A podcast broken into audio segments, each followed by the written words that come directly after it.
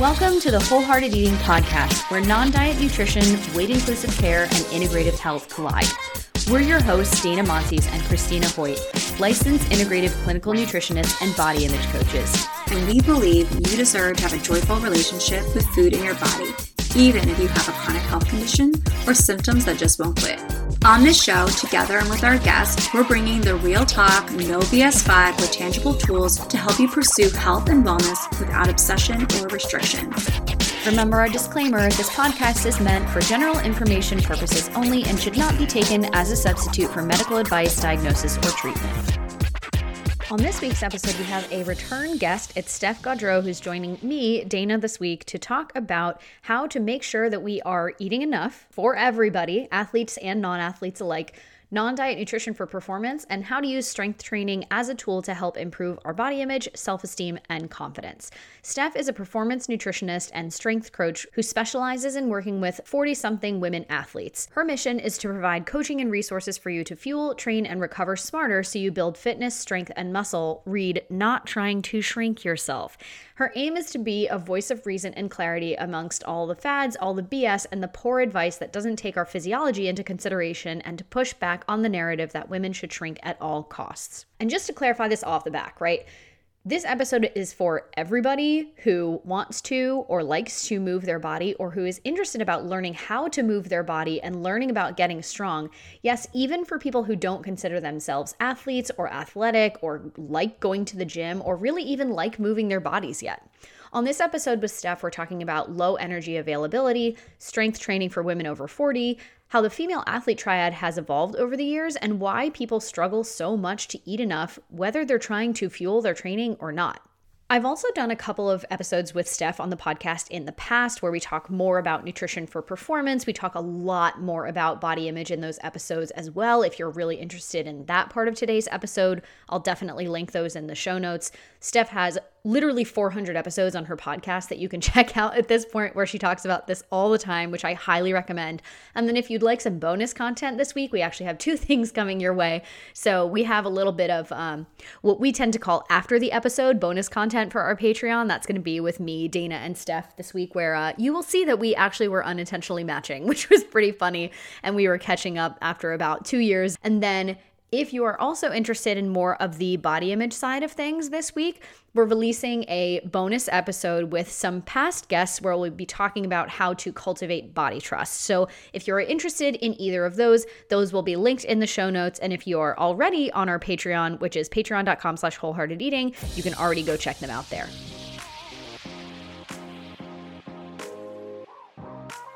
Yeah, I mean, there's in every single step of this, there's so much learning and unlearning and relearning and kind of like reprogramming, right? Because even just, you know, just talking about something like strength training or athletics or anything like that, people have so many preconceptions about what it means to be someone who is athletic, you know, you've got to look a certain way or you have to train a certain amount or and then there's the whole conversation around how because all of the messaging towards mostly was eat less, exercise more for so long, people a lot of people have a very either negative relationship or ne- negative connotation with exercise because it was always either forced on them or they felt like it was something that they just had to do in order to lose weight or, you know, engage in kind of like weight suppression or anything like that. But I want to help people flip the narrative and talk I'd love for us to talk a little bit more about how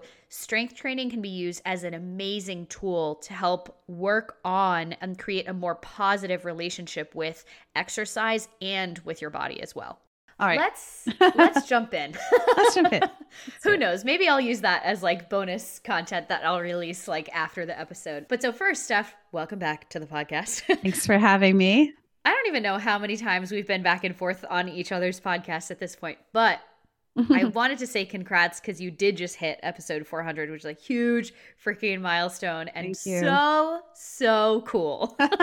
I was thinking, oh my gosh. So I've been in business for 10 years this year, but for eight of those now, I've had a podcast. And I just thought, okay, all right, pat on the back self. Like, yeah, that's pretty good. So, you know, we've taken breaks along along the way here and there, little pauses, longer pauses. uh, to catch my breath, I guess. And, you know, it's had a couple different iterations in terms of yeah. name and focus. But yeah, continuously podcasting more or less for eight years is uh, not something a lot of people can say. I think. So. I know, I know. We're on our. I'm on my sixth year now, and I'm just like, yeah. oh man, this is so crazy. Um, but so for people who don't know you or may not know you as well as I do, I'm going to give you a little bit of your own introduction, then you can take it wherever you wanted to go. Okay. Um, so recently or semi recently, you had posted on your Instagram, you said something like, Welcome to the corner of the internet where we don't focus on toning, mm. eating less, or playing small. We focus on building muscle and getting strong. Mm-hmm. So tell us about that and a little bit about you.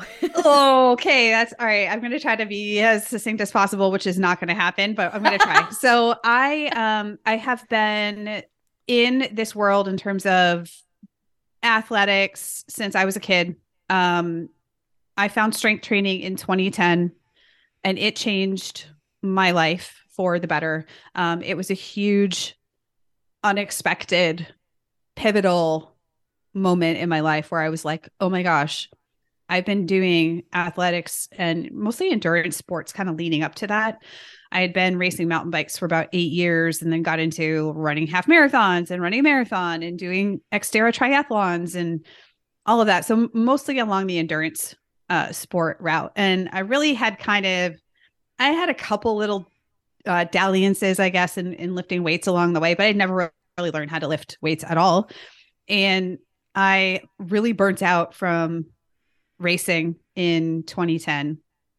Now, hindsight being what it is, I realized I was definitely not eating enough and not well recovered and basically burnt out from the sport. I was also going through some personal stuff at the time um, in terms of my marriage and that I was getting a divorce and all those things. So there was just a lot that was going on in in that time frame, but eventually I just thought like I cannot race bikes right now. I just like am so exhausted recently I went back and found my old Strava account, by the way. And I was like, oh, no shit. Okay. Because you're doing like 50 mile races, like back to back to back to back to back. Like there was just a lot of mistakes made in the training, a lot of mistakes made in the fueling and recovery of what I was doing. So I found strength training and really kind of like walked into a CrossFit gym later that year. So this is like August of 2010. I learned how to lift free weights. And for the first time, I could just concentrate on like getting strong and not worrying about like the size of my body. Because in racing, there's obviously like a very high priority put on things like power to weight ratio, being as small as you can be, being as lean as you can be. And now we know that those are some huge uh, risk factors, or I guess like some of the reasons why there are so many women in athletics who are at risk for things like low energy availability, RED-S, and, and so on and so forth, which we'll probably get into at some point here. But suffice to say, that was a really pivotal moment for me. Um, I ended up starting a food blog, long story short, um, but it was still really interested in uh, and coaching things like strength training. And it's been such a huge story arc of my life.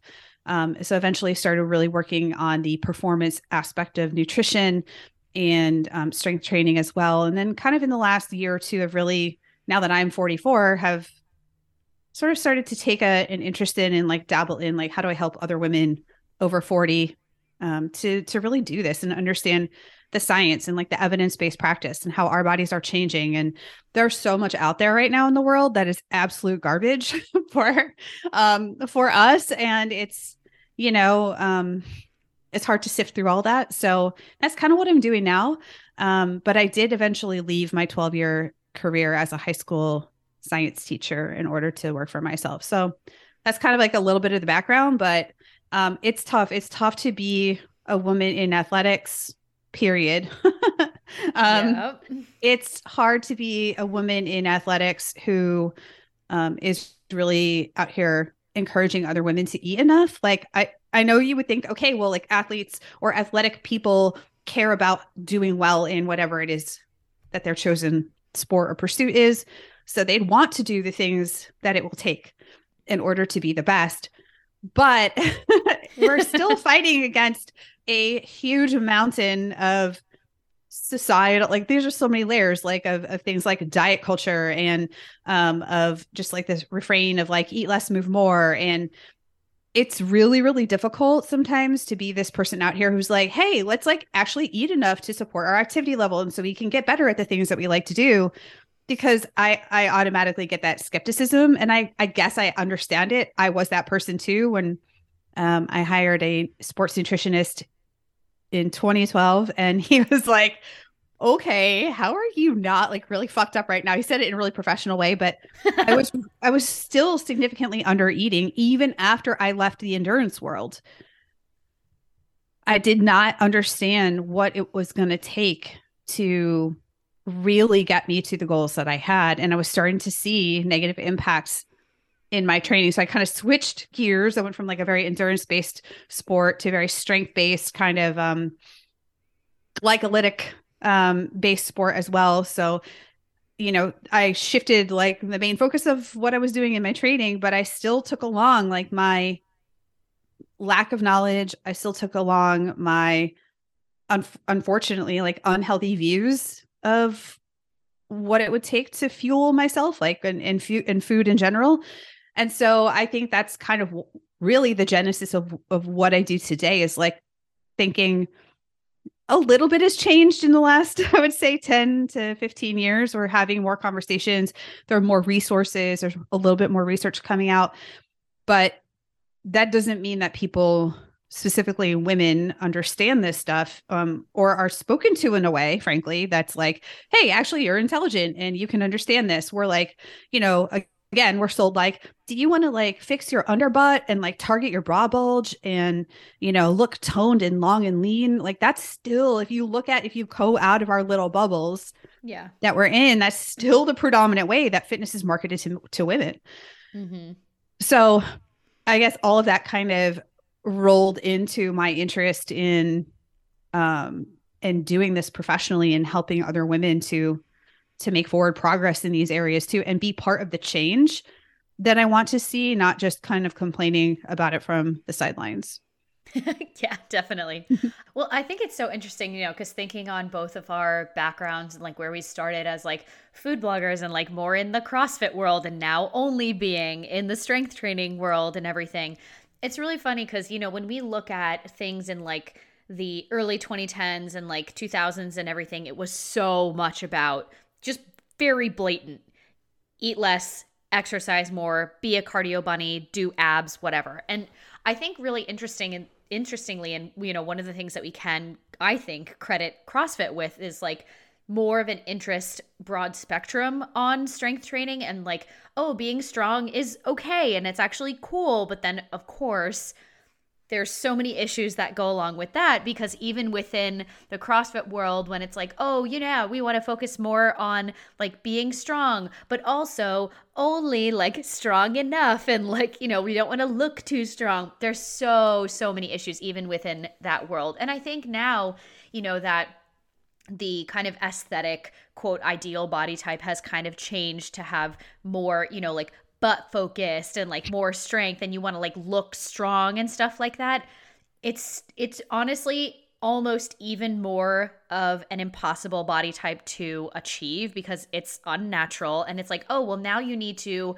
quote look strong whatever that looks like but you also need to be super lean and you have to have abs and you have to have all this other stuff. And no wonder women are i would think even more at risk now for under eating because it's like oh well you know i want to make sure i have enough protein but like not too much because that would be bad. And then like i want to make sure that i'm eating enough but just on the borderline of what is enough for maybe my sport or my performance. And then most people are like, oh, well, that's what I need to perform. I'm just going to do a little bit of deficit under that. And it's like, well, now, mm-hmm. now you don't even have energy for your basic body functions, let alone your training. Yeah. Yeah. It's, um, well, you were saying, you know, kind of, and, and I do think CrossFit, um, has popularized or has has really contributed to you know even things like olympic lifting I mean, mm-hmm. it was a very like niche thing and yep. and has become a lot more um I guess mainstream if we want to use that word um and I think largely in part due to the influence of things like CrossFit. But I remember when I started it was like here's the zone diet you know, and it's again, I started in 2010. So take your mind back yeah. like 10, 10, yeah. 10, 12 years. Okay. You well, know, they still teach that in the L1 certification yeah, for CrossFit, in case know, you're wondering. I know it, I we have a this is a very much an aside, but we have a lending library down the street from us where we live. And there was a copy of the zone diet in there. And Light I that shit on fire. I literally took it from the lending library and I was like, no one else, I will not allow anyone else to see this. And I took it and just like threw it in the dumpster near our house. Like, no, we're just going to end this right here. Like, I don't want to perpetuate this anymore. But yeah, so I I think um the tough part is, and you mentioned like people wanting to sort of like skate right underneath like what their energy needs are. People have no idea what amount of energy they even need for their activity level. Like they have no concept of like what they even need in terms of basal metabolic rate, um, which is, of course, the energy that you need. If you were completely horizontal and bedridden all day long, it's we're not even talking about the energy it takes to move around, right? Mm-hmm. This is mm-hmm. the, and we're not talking about the energy of digestion. This is just like you were just to exist and lie horizontal for an entire day, how much energy your body would need. We have this generation of people. And i think it's just morphing and changing as the decades and the generations go on who believe that if we didn't work out today we don't need to eat. And i'm like yeah. this is a fundamental gap in understanding how basic and i'm and i this is coming from a biology teacher. Like i get that if you're sort of like i forgot cellular respiration and photosynthesis and all this like i don't remember those pathways but we ha- like we have to understand at the basic level that even just to keep ourselves running if we were to do nothing else we require a fairly substantial amount of energy and then we add our training on top of it which as you know if you do a lot of like higher heart rate or long duration type training you're going even you're going to increase your energy needs even higher beyond if you were I don't want people to think, oh, like lifting weights doesn't use any energy. But like, let's say you're going to do some like heavy sets of three to five, like, and you're going to kind of call it a day after that. You're it, the energy output is going to be probably a little bit less than if you were to go run a 10K or yeah um you know like i don't know do a bunch of like crossfit regionals training or something like that so i think people just fundamentally have a gap in their understanding of what is what are what are the energy needs of the body? And by the way that's not really up for like opinion. It's taking into consideration things like our age our body current body weight our you know um assigned sex like those sorts of things. Um, there are different equations that you can use. And of course there i always say your body is not a spreadsheet. So there mm-hmm. are going to be individual nuances and differences. But people are usually pretty shocked to see things like when they add in their activity level that their energy needs may be over 2000 calories a day. And they're just like oh but that seems really like a scary number because maybe at some point in the past they went on a cutting diet and they were brought down to i don't know 1300 calories maybe or maybe even less than that while maintaining a relatively high energy output. So it's um i think you know comes a lot a lot of it comes back to education and being able to talk about things in a in a fairly like a neutral and scientific way. And it's not even that the science is 100% settled on all of it but we have a relatively good idea of how those things work. And um just thinking oh yeah well i'm going to randomly um you know follow so and so's diet because it seems like it worked for them is probably not the best idea for you Oh no. Okay. so like, oh God, which way do we want to go with this? Um so let me get my can opener. We're gonna open this can of worms and oh like oh see gosh. where it goes. Yeah, I mean, oh, it's so so tough. And you know, I just I just want to clarify that this conversation goes for everybody, right? We're not even necessarily talking about like super high level athletes, however yeah. you quantify that, right? This is people who enjoy moving, right? So you could be a walker, you could be a runner, you could be a CrossFitter, you could be a yoga person, you know, whatever it is. We're not even, yes, we are talking to high level athletes and people who would, you know, say, oh, I strength train a couple of times a week, but it's for anybody, right? And so I want to use that kind of uh, disclaimer or like lay of the land to lead into something else that you've been talking about a lot, which I think is so helpful because, you know, I love the data. Mm-hmm. Um, all of the audience will be like, oh, here goes Dana again, nerding out. like, yep Yep, here we go. but so you had uh, posted about how in a 2016 study, mm-hmm. 45% of female recreational exercisers, not even elite athletes, right, were surveyed were at a risk for LEA, which mm-hmm. is low energy availability. And for every hour of a week of exercise that they added, or every hour per week, that risk was 1.1. 1.13 times greater. Mm-hmm. And you mentioned that you don't have to be an elite or competitive athlete to be eating too little to support your body and activity. So can you talk about that a little bit? Oh, this is like where I get on my soapbox. Good. Um, I'm here for it. okay. So, first things first, if what we're talking about is the basics of energy balance, and this is more nuanced than just calories in and calories out. People are, are always like, let's just calories in, calories out. Like, but there are many different things that affect, um, for example, how our bodies use the energy um, coming in or how much energy we spend going out. So it's more nuanced than just calories in, calories out. But we, what we are really talking about here is energy balance right and energy balance applies to all humans regardless of you know are you a weekend warrior are you an olympian or are you you know someone who's currently sedentary for whatever reason it's just going to mean that your energy needs might be lower if you're less active right? Because you're not expending as much energy. So mm-hmm. but we're still talking about things like energy balance. So that's number 1 number 2 oh my gosh, this is a very big bone that I, I like to pick because there are so many women who, and again, I work with women that, of course, this, this happens across, um, uh, this happens across the human spectrum here. Um, there are so many people who are like, but I'm not an athlete. And I'm like, okay, first of all, you are athletic, you are training with some purpose and intention in mind. Maybe you have a goal right now, you're trying to work toward that goal. You are an athlete. And this is where the disconnect happens with a lot of people because they think, oh, I'm not an athlete, so I don't need to pay attention to that kind of shit.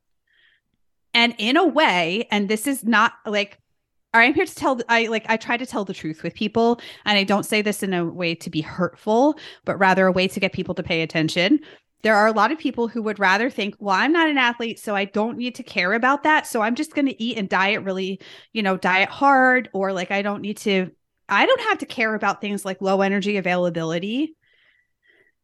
And they use that as a justification for not eating enough because I'm not an athlete. So, of course, the spectrum of who is an athlete is going to vary. Not every athlete is a competitor. Not every athlete is elite. And by the way, it only the odds of things like low energy availability, uh, the risks for things like RED-S, the incidence of things like disordered eating and eating disorders only gets higher as we talk about things like or people like elite athletes the stakes only grow but it doesn't mean that it doesn't affect recreational athletes recreational exercisers weekend warriors people who have full-time jobs who train on the side because they really like it or they have a particular goal. So i think part of it is part of the issue that we see here is a an issue in how we well of course there's there are different people who have different ideas of what an athlete or who an athlete is. But if we take a more broad definition of who an athlete is that solves a lot of our problems because we can start saying like hey by the way over here this stuff matters for you. And I don't care if some dumb gym teacher in 10th grade told you you were like an unathletic, untalented, klutzy, you know, n- no hope of ever being good at a sport. Like you need to move past that and just understand like what am I doing now? What are my needs now? Am I training with some kind of like intention? Am I training with some sort of consistency toward a goal? Am I pushing my body hard and and asking a lot of my body? It, it that's going to increase the uh, I, I guess I would say the stakes for you to say, Am I supplying enough energy intake for my body? Because to your point, low energy availability people think, oh, it just means I'm going to be more tired if I go to train. What we're actually seeing with low energy availability is that because we're spending energy during our training, we have less energy left over to put into our basic bodily functions. So people yeah, like the things that keep us alive, right? Um and so people think, "Oh, well, it just means like maybe I don't run as fast this day." No. So again, we're shortchanging on a and then when this happens on a chronic basis, shortchanging the the energy re- that we have available to actually put into our basic bodily functions, even things like recovery. And then we're wondering why we are tired, our moods are off, we're not sleeping very well, we're sore all the time, we have that, you know, nagging tendonitis that isn't going away, like all of these things. Now, there could be other causes, of course. But I would see across the board that when I look at my students, my clients, and I see like are they even in the same ballpark in terms of their energy intake of like where they really need to be for what they're doing um, if they have these different issues going on it's like 99% of the time they are not they're not anywhere near where they need to be. So yeah that um you know and i think i would say too like there's definitely the science is imperfect in this area. There's definitely more that we need to know like exactly we had there's no one consensus on like how do we decide who's in low energy availability? Like what is that amount of calories? Like how do we calculate that? There are some kind of leading um ideas of what that is and and that are kind of showing up in the literature. But even you know things like RED-S or some people call it reds RED-S relative energy deficiency in sport you know, we used to have the female athlete triad and think this stuff only affects um, you know, people assigned female at birth or people who are menstruating. And what we see is that actually, no, now we've we've expanded this syndrome, right? This set of symptoms to include other things beyond just the female athlete triad, which is historically going to be disordered eating or eating disorder, um, osteoporosis, and uh, amenorrhea. Now that's that itself has been broadened. And that's bad right? enough, but yes. it's more. yeah, but wait, there's more. Um, so you know now the the sort of criteria have been broadened a little bit, just even in the triad. So uh, just as one example, it used to be like you know you were I guess clinically um, having dealing with osteoporosis like you're in that like clinical level of osteoporosis now it's kind of defined as as bone mineral deficiency right? So maybe osteopenia is is wrap, is wrapped in there as well. Um it used to be defined as amenorrhea right? The complete cessation of the menstrual cycle. Um now it's classified as more like uh, menstrual disturbance.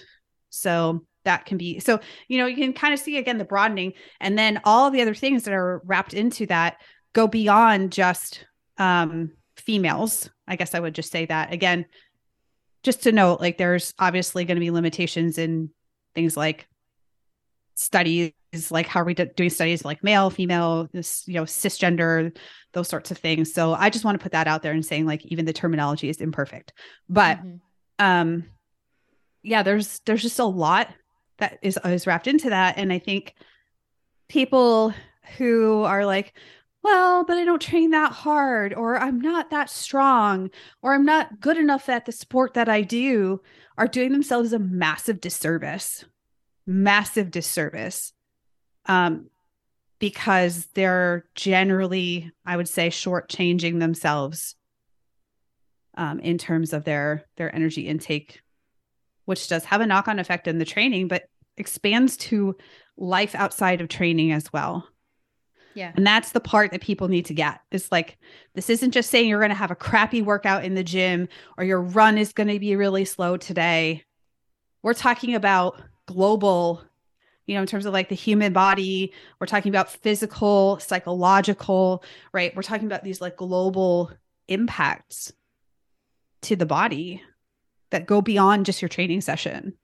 Yeah. So Yeah. And that's honestly, that's where a lot of the crossover between, I think, a lot of the clients that you see and a lot of the clients that I see tends to happen, right? Because if you are a person who's like, oh, you know, I'm not an athlete. I don't think I do, you know, enough. I don't think I do that much in order to have to really focus in on and care about this. Well, first, like you mentioned before, no matter at what, you know, on what point on the spectrum you are in terms of activity, you still need to be eating enough. And the the really hard thing is to figure out, well, like how much is enough? And then when you bring in other things like chronic dieting and disordered eating, it's like, oh, well, you know, like even tracking things can be triggering, even if you're just, you know, quote, trying to make sure that you're eating enough. Then there's another side of things that people that are in athletics are like, oh, I'm just tracking to make sure I'm eating enough, but then they're really tracking just to make sure they're not eating too much. It's like a whole thing.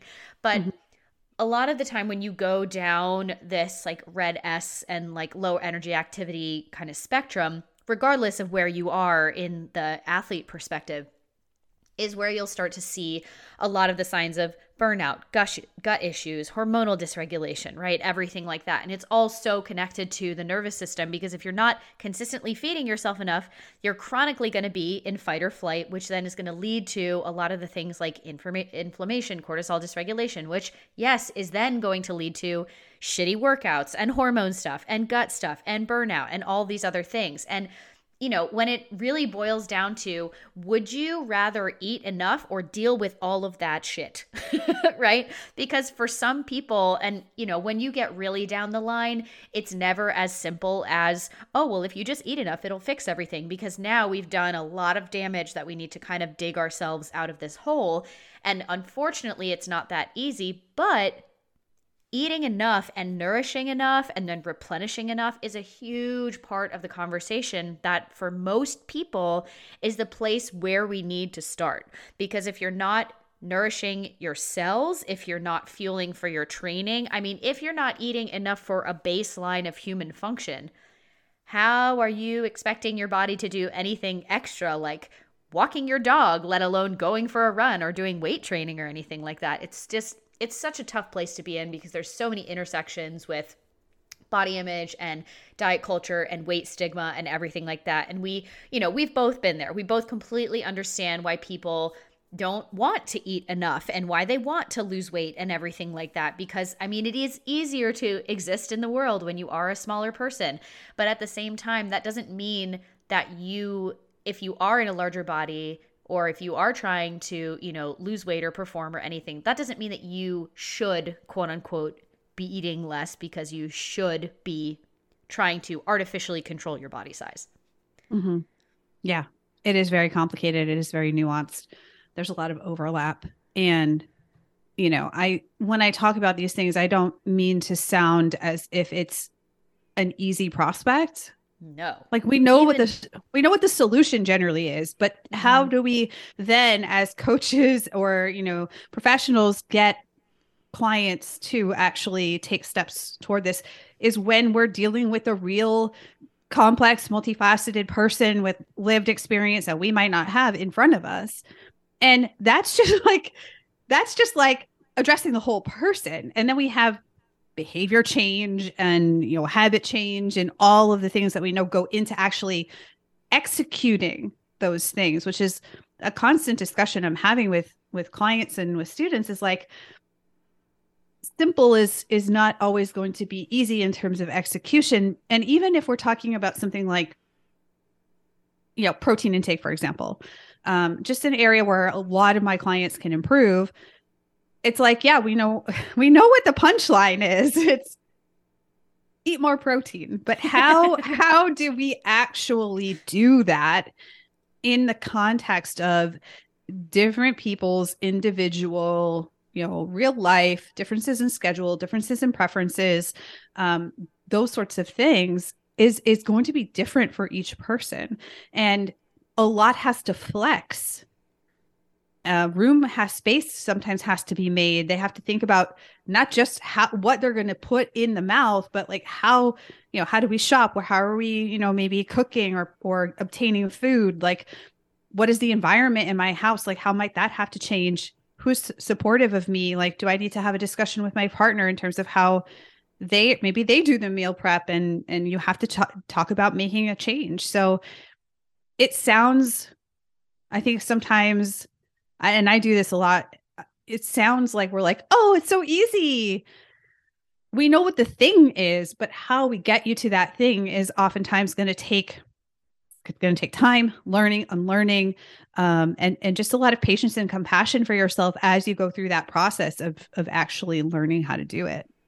Yeah. I mean, there's in every single step of this, there's so much learning and unlearning and relearning and kind of like reprogramming, right? Yeah. Because even just, you know, just talking about something like strength training or athletics or anything like that, people have so many preconceptions about what it means to be someone who is athletic, you know, you've got to look a certain way or mm-hmm. you have to train a certain amount or and then there's the whole conversation around how because all of the messaging towards mostly was eat less, exercise more for so long, people a lot of people have a very either negative relationship or ne- negative connotation with exercise because mm-hmm. it was always either forced on them or they felt like it was something that they just had to do in order to lose weight or mm-hmm. you know engage in kind of like weight suppression or anything like that but i want to help people flip the narrative and talk I'd love for us to talk a little bit more about how strength training can be used as an amazing tool to help work on and create a more positive relationship with exercise and with your body as well. Mm, yeah. It's um it's interesting and I recently shared on Instagram how I started running again after um I don't know when's the last time I, I really ran more than whatever happens in CrossFit sometimes, like 400 meters, you know. So I stopped yeah. really doing CrossFit in like 2013. Um, so that's like really the last time I sort of like intentionally did any running. But mm-hmm. in terms of like running anything over like a 5K, it it's probably been since 2010 since I really stopped doing triathlons. And I I talked about how I had to just be ready to do it again because for me, it was something that I had such a like I basically ran because I wanted to stay skinny. And I think a lot of people have that experience with cardio um, or different types of cardio, which was, you know, engaging in it as a like a weight loss mechanism, for example, or or making up for what they ate. Um, and so, you know, I just want to put it out there that like if you're not ready to do that sort of thing or you're not ready to like even strength train like you have to you have to be like open enough where it, it's like a possibility for you but i also don't want people to like beat themselves up for feeling like it, i'm just not there yet. Um, i had somebody on my instagram who was like well people should just kind of get over it. Like we need both. And i was like yes and um, when you have that really negative relationship to that thing it who knows how long of a time frame it's going to take for you to feel like you can engage in that thing and it can be a different experience. So I just want to kind of preface all of this by saying that. Um, we also know that, you know, in terms of even exercise guidelines, like if we look at the United States, we have two different, I guess, tracks in terms of exercise guidelines. We have the cardiovascular element, right, which is uh, 150 minutes of moderate intensity cardio per week minimum. Um, there are some, there's like an equivalent exchange if you're doing all vigorous, it's like 75 minutes minimum per week. But then we also have the strength training track that they go to get, they're both part of the guidelines. So the recommendations uh, for for adults age 18 to 64. And by the way, when you're 65 and up, those don't change. Bazinga! It's only the difference is is that you add, um, I think it's two or three balance like sessions, or you're like weaving in balance training two to three times a week. Anyway, um, so when we look at the data, and this is like from the uh, 2018 um, NHANES survey that they did. So they looked at uh, you know age brackets and and sort of like male female and, and those sorts of things like who's getting what kind of training and they found that between the ages of 18 and 64 women were about 50% of the time meeting their cardiovascular minimums. But when we looked at we included the the uh the data point of the muscle strengthening or strength training who was meeting those minimums which is twice a week and the cardio it fell to 20% it was like 19 point some 19.1 so about one in five. So we know right away at least based on this large survey that women are really falling behind in terms of the strength training piece so I say all of that because I understand how it's very intimidating. Um, you know, people think everybody who does strength training has to go in on day one and like lift the heaviest weight they possibly can, which is just not true. no. Um, and know, dangerous. yeah, don't do that. We have a lot of like uh, again, I guess like body beauty and body standards, or things like, oh, don't get bulky, like just really not understanding how hormones play into all of that. Um, you know, we just like lack the capacity. And and by the way, if you're thinking about like the most like beefy, juicy bodybuilder you've ever seen, or and like, like CrossFit Games athletes yeah, or anything, a lot of those people are on PEDs. Mm-hmm. to enhance or encourage muscle growth. They have to train too, by the way, but doing the training, but you know, they're they're being assisted in in those pursuits. So I think um why is strength training so if I could kind of preface all that with all of that is saying like why is strength training um have such great potential to help you, I guess sort of like I don't know uh, what I'd say there, like feel more um confident in yourself, like to to think about being able to separate, I guess, like if you're trying to build strength versus you're trying to get a particular look. Like first of all, those two things may or may not cross over. Um, fitness, what is fitness? Well, a lot of people in this industry would tell you it's how you look getting a particular look. And that's not actually the definition of fitness. The definition of fitness is your suitability to do a particular task. So, like, for example, my suitability to run three miles until fairly recently, even though I'm an athletic person and I train BJJ and I lift weights, my running fitness wasn't very good because I didn't train to run. I wasn't running, right? So um fitness is like how suitable to the task that we are. And so I think when we're able to start separating those two things a bit and we can think about okay, strength. Like there is such a wide variety of body types that people have and also display incredible strength tiny people, large people, and everybody in between.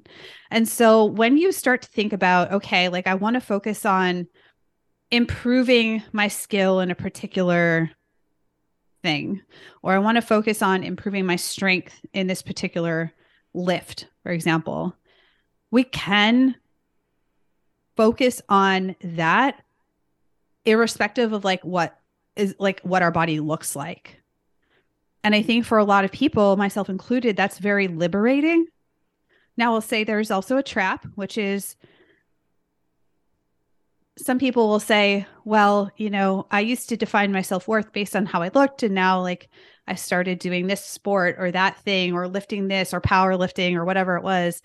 And then I started to feel like, oh, I, I was only as good as what I could achieve in the gym, or I was only as good as like if I could lift more, then I felt better about myself of course we don't want to just swap one set of like you know um externally determined self-worth for another. And so um sometimes i'll have people that say well i started lifting and i found that i was you know i only felt good about myself if i could lift more weight or something like that. Like it they they swapped how they looked in terms of self-worth self-worth for like how much they could lift or how much they could do in the gym. And so i also hear that a lot like well, you know, if we can, if we only determine how good we are based on what we can do, then that's obviously quite limiting as well.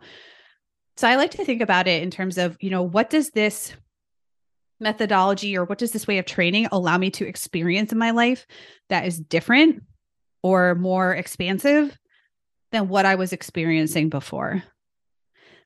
And that could that could be defined in many ways. That could be like um you know instead of thinking well you know i'm only i'm only great at this if i can deadlift 300 pounds i think about what is deadlifting or lifting this weight giving me in my life? Maybe i'm living with less back pain. Maybe i um, am able to navigate my day to day a little bit more easily. Maybe when i'm hanging out with my family or my friends i'm not thinking about I'm going to use back pain as an example. Um, and I'm not saying, by the way, that deadlifting will cure your back pain. So I just like want to this, but you know, maybe for somebody strengthening their back really helped. And so when you're hanging out with your friends and family, you're not thinking about your your back hurting. You're actually able to be present with those people that you love, more present with them. So I think if we can start to separate um, even lifting from like particular aesthetic goals that is incredibly helpful because as somebody who is an endurance athlete and was like, well, on the surface, I was like, I just want to be good at mountain biking, but also I I was just always trying to be thinner. When I started lifting, I was like, oh, now I should really invested in like seeing how strong I can be. And I started to notice that that it was actually better. I got better as I got better at lifting and as I was getting stronger. For me, I was actually putting on muscle um, which meant my, you know, people are like, did you lose weight when you started lifting weights? And I was like, no, I've put on muscle. Like the scale has gone up. And they're like, oh, like that's a good thing. Um, it's a good thing because again, I talked about under eating and so on and so forth. So yeah, um, I think it's a complicated question. Um, but we also, you know, have some really cool uh, studies that have looked at like self-efficacy and lifting. Um, there's some meta analyses on things like mild depression and anxiety in lifting. Um, and we just know that for so many people in an unscientific way, like it has such a great carryover for like, oh, I didn't realize I could do that thing. And like now now I can do that thing. And I just have this sense of like, all right, I'm more capable than I have given myself credit for. And for women, that's incredibly an incredibly empowering thing to feel. Yes, definitely. So, okay, taking all that into account, let's say people are like, hell yes, this is something I want to try, right? Yeah. Or maybe for whatever reason, health issues, you know, whatever, they've had to kind of take a break from mm-hmm. exercising mm-hmm. or lifting or anything. Um, what are some of the steps that you recommend taking, whether physically or mentally, emotionally, to start to come back from a training break? Yeah, this is a good question. I think um, if you've never done any training before ever, I would recommend if you can, if it's a, it's if it's an option for you, is to work with somebody in person because you're going to learn a lot from just being able to interact with that person in real time. Um, so that's just an aside. I think, you know, I get a lot of questions like, what's the best way to start? And I'm like, even if you can like save up for like a few sessions with a, a coach or a trainer, you're going to just learn a lot just from being in that space.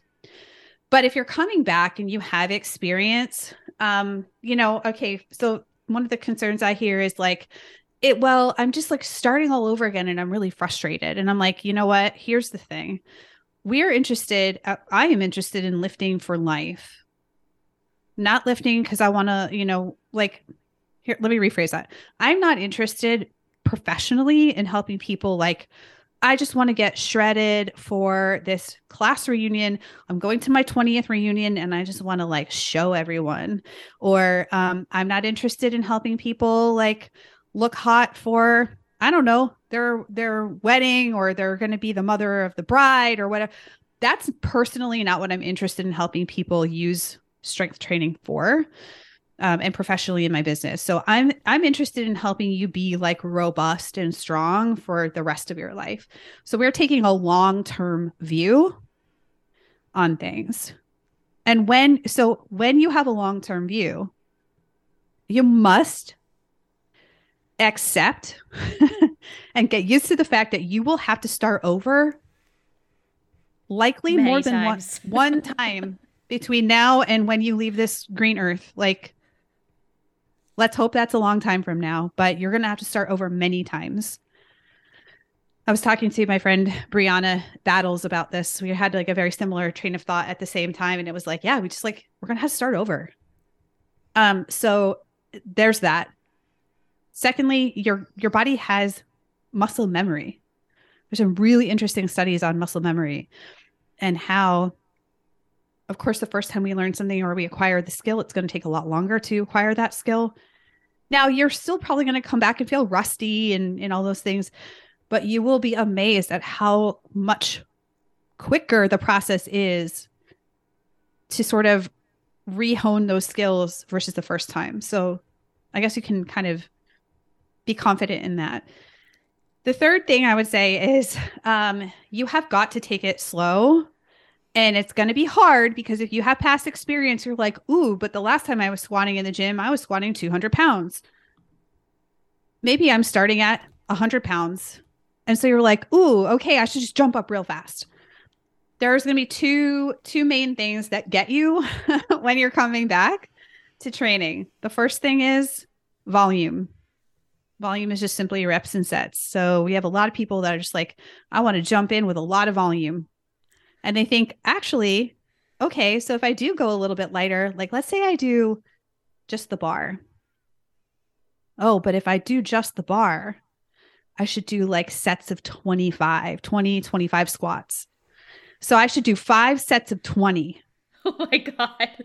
That's a 100 squats. Your legs are going to be cooked the next day right? For probably a couple days after that too. yeah, you're probably going to give yourself DOMS, which is delayed onset muscle soreness, um, which sometimes a little bit of soreness is inevitable, um, but we can so- sort of mitigate some of that. So reducing the volume and taking the reps down. So maybe instead of doing five sets of 20, you want to do two sets of 10. There's going to be an ego check that has to happen here because you're probably like, "Ooh, I could do a lot more than this before," and you just want to jump right in. But your body has got to get used to that again. The second aspect of this is novelty. So anytime you're introducing a new exercise, a new movement, a new variation, you're going to increase increase the likelihood that you're going to become sore because you're just less familiar with that movement. So, um, I would I would say, you know, depends on how long the break is. If the break was relatively short, it, novelty might come into it a bit less. But if you're taking a long, long break, like it is basically like you're introducing these movements um, as almost as if they were new, even though you do have muscle memory in terms of kind of the motor, uh, the like the neuromuscular connection between between that. So you've got to keep your ego in check, keep the volume relatively you know, I would say low, uh, lower than you probably think. You're going to think that workout was too easy.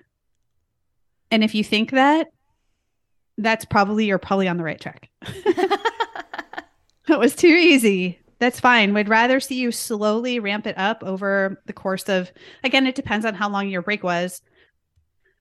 Let's say it was like six months. Um, I'd rather see somebody takes a month, six weeks, even to kind of slowly ramp up, then they're just going to like the next day decide that they're going to double everything or um, pile on a bunch of reps or whatever it might be. So you've got to have some some adjustment there. And if you're doing if you're walking away from the workout thinking it was too easy, that's probably a good thing.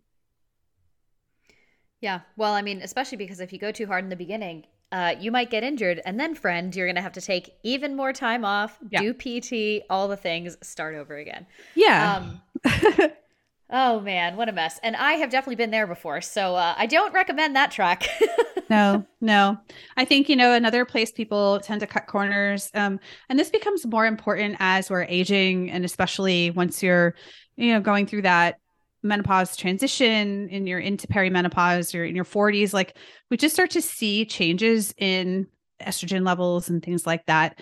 Um, and we can have our soft tissues like our our ligaments our tendons like they just and i don't want to like use a word that sounds like very like um dramatic but they become like less i was gonna say brittle i don't want to say that they become like less pliable. So we just need more warmth we need to like stop skipping your workout or your warm-ups like and do you need to warm up for an hour? No, but you know, make sure you don't skip your mobility work at the beginning. And that could even be five minutes of mobility, but it can make a huge difference.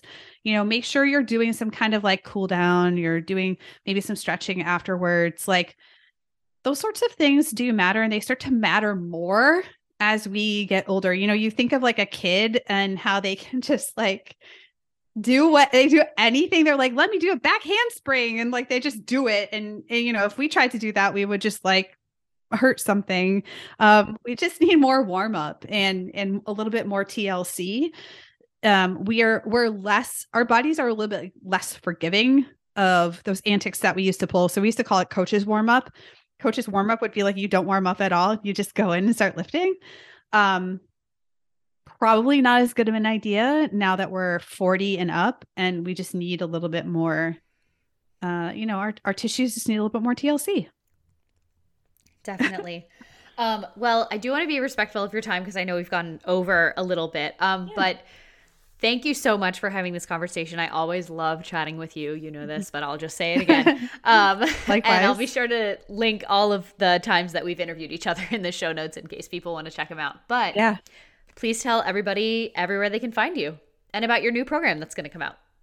Yeah, so I I don't have exact details um yet, but I will be releasing a new strength program during the year 2023. I'm not gonna that's like the most detailed I'm gonna get at this point because I'm still sort of like um, sorting out some of the beta testing and, and things like that. But basically, it's going to be a comprehensive strength training program, um, really, you know, with a little bit more of an eye toward people over 40. Although I'd say, you know, if you're under 40, you're still going to get a lot of benefit from it. It just includes some specific things that people over 40 really need to include in their programming. Um, like a little bit of plyometrics, um, like you know a more written out dedicated um, mobility and warm up and those sorts of things. And will be programmed and sequenced out, periodized, um, you know, with a long term view in mind as well. So if you're really like, I'm done program hopping, like if you're just kind of like trying to find random workouts, like this is really going to get you um, a lot of continuity. So that'll be out probably at some point in the year 2023. So we'll check that out. Um, you can check back at my website and see if it's out, but that's stephgaudreau.com. I have the Fuel Your Strength podcast. Um, and then I also have Strength Nutrition Unlocked, which is really a nutrition based program for women over 40 who want to learn how to put these principles into action and get support on them. You know, thinking about fueling, about um, how training and recovery play into that, and really looking at it from an inclusive, like a food inclusive, um, uh, you know, fuel perspective, where it's like, we're, we need to provide our bodies enough energy. And how do we do that? And how do we figure out those needs and then put it into practice? Like what's the most important thing? What's the least important thing? Like if you're freaking out over you know a five gram difference in carb intake like is that really where your energy and time is best spent? No. Um but you know what do we need to focus on instead? So you can find out more information about that on my website. And i would say i'm most active on instagram Steph underscore Gaudreau, and, and then also on YouTube. So my podcasts are back on YouTube now, so you can check that out through the website too. Awesome. Well, thank you so much. Thank you. Hey, friends, it's Dana, and thanks so much for listening to the Wholehearted Eating Podcast today. Find us on social media at Wholehearted Eating Pod on Instagram and at wholeheartedeating.com for more information about working with Dana and Christina for one on one nutrition counseling. If you love the show, we would love you forever if you'd share an episode with your family and friends, or tag us on social media, or leave a five star rating or review wherever you listen to podcasts to help more people find the show. Check out patreon.com slash wholehearted eating to help support the show and get access to ad-free episodes, bonus episodes with us and our guests, episode discussions, new resources we're creating for Patreon, and so much more. If you have questions for us, feedback on the show, potential topics or guests you'd love to have on, shoot us an email at hello at wholeheartedeating.com, and we'll see you next week.